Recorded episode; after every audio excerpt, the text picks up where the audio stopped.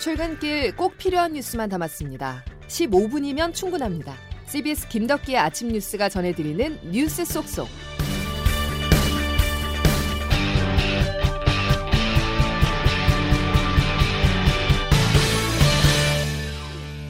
여러분 안녕하십니까? 7월 23일 김덕기 아침 뉴스입니다. 비정상이 일상이 되어가고 있습니다.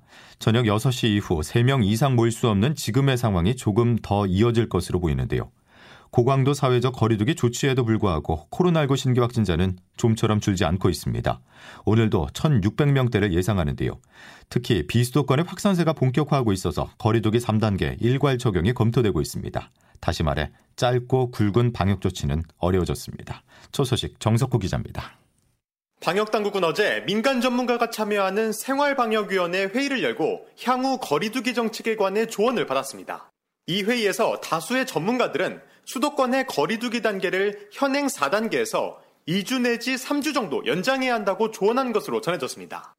이에 대해 방역당국은 이번 주 확진자가 급증한 것은 맞지만 일주일 단위로 볼 때는 감소세로 돌아설 여지가 아직 있다며 좀 더 검토가 필요하다는 입장입니다.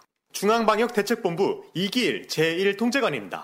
어, 확진자의 증감 여부를 좀 더 살펴볼 필요가 있다라고 생각을 하기 때문에 반면 비수도권의 증가세는 뚜렷한 편이어서 추가적인 방역 대책이 나올 가능성이 있다고 시사했습니다.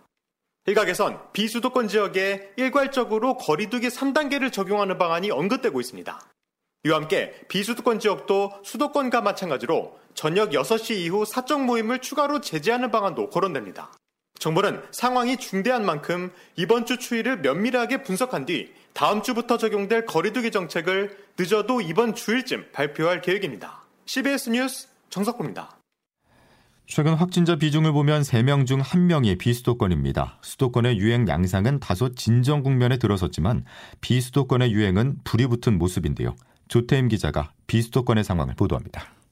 지난 10일 수도권의 4단계 거리두기가 시행될 때만 해도 비수도권의 확진자 수는 288명이었습니다. 하지만 열흘 정도가 지나 어제 발표된 비수도권의 확진자 수는 546명으로 2배 가까이 증가했고 전체 확진자 비율도 36%로 뛰어 올랐습니다. 지난 주말 이동량을 보면 수도권의 이동량은 감소한 반면 비수도권의 이동량은 전주 대비 0.9%, 2주 전과 비교해서는 5.3%나 증가했습니다. 풍선 효과로 비수도권으로 확산이 이어질 것이란 우려가 있었는데 이게 현실화한 겁니다. 특히 부산과 강원에서의 확산세가 매섭습니다. 어제 발표된 부산의 신규 확진자 수는 116명으로 연일 최고 확진자를 넘는 데 이어 어제 저녁 9시까지 확진자 수가 이미 111명으로 오늘도 최다 기록을 세울 것으로 보입니다. 사회적 거리두기 4단계 기준에 가까워지면서 부산시는 4단계 격상 여부를 고민하고 있습니다. 안병선 부산시 시민건강국장입니다. 4단계 그 격상과 관련하여서는 중대본하고 요 부분에 대해서도 어, 실제 협의 중이고 강원도도 어제 저녁 9시까지 61명의 확진자가 나와 1일 최다 확진자 수를 넘어섰습니다. CBS 뉴스 조태임입니다.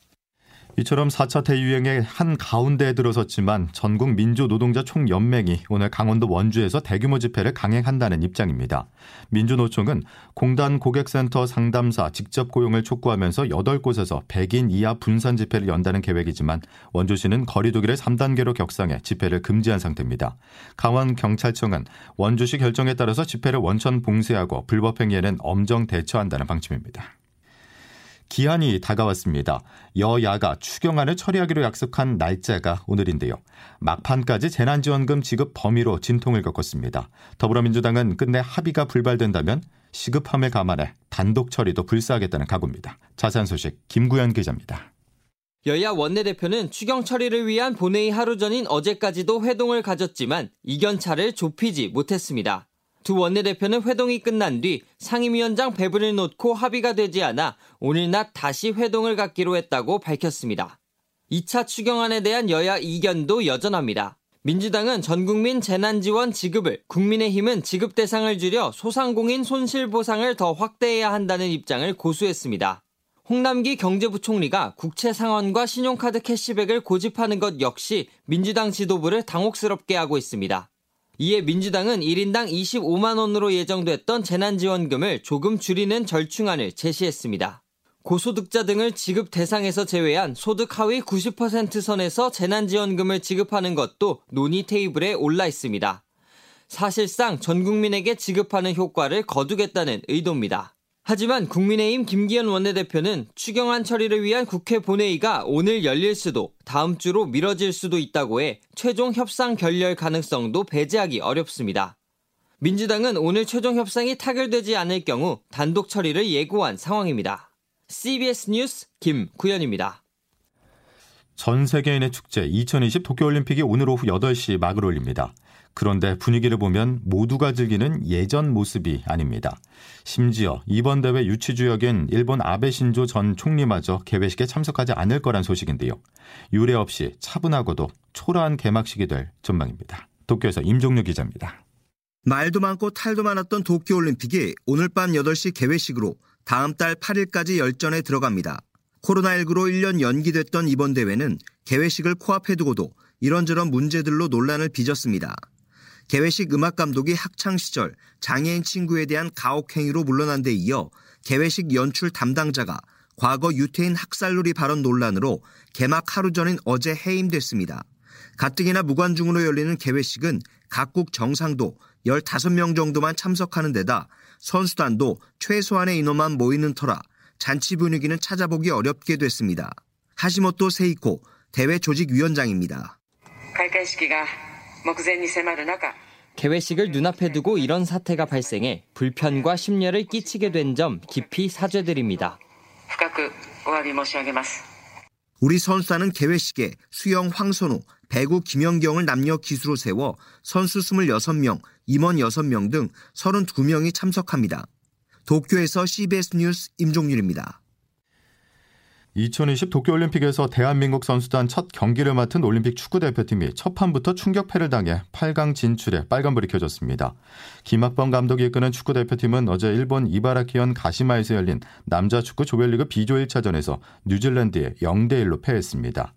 이런 가운데 내일은 사격 황제 진정호가 10m 권총에서 첫 금메달에 도전하는 가운데 세계 최강 양궁 혼성 단체전과 펜싱 남자 사부르 개인전, 태권도 등에서 주말 동안 금메달 사냥에 나섭니다.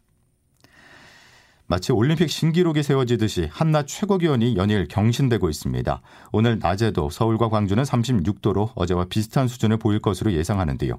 이처럼 폭염이 연일 이어지는 날씨에 무더위에 취약계층인 어르신들은 어디로 몸을 피하고 있을까요? 지하철이라고 합니다. 백담 기자가 취재했습니다. 기온이 섭씨 33도를 웃돌던 지난 21일 오후 1시 종로 3가 역사 안에는 무더위를 피해 모인 어르신들로 북적거렸습니다. 노인들은 환승통로 근처 계단에 3, 4, 5 모여서 손 부채질을 하거나 옆 사람이 건네준 차가운 커피로 목을 축이며 더위를 달래는 모습입니다.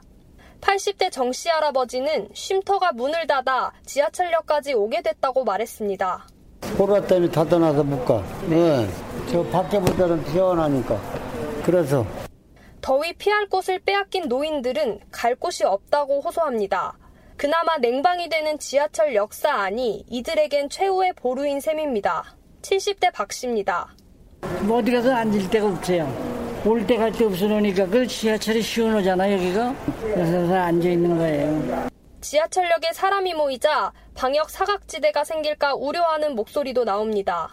실제 5인 이상 모여 담소를 나누거나 마스크를 벗은 채 음식을 먹는 모습도 포착됩니다.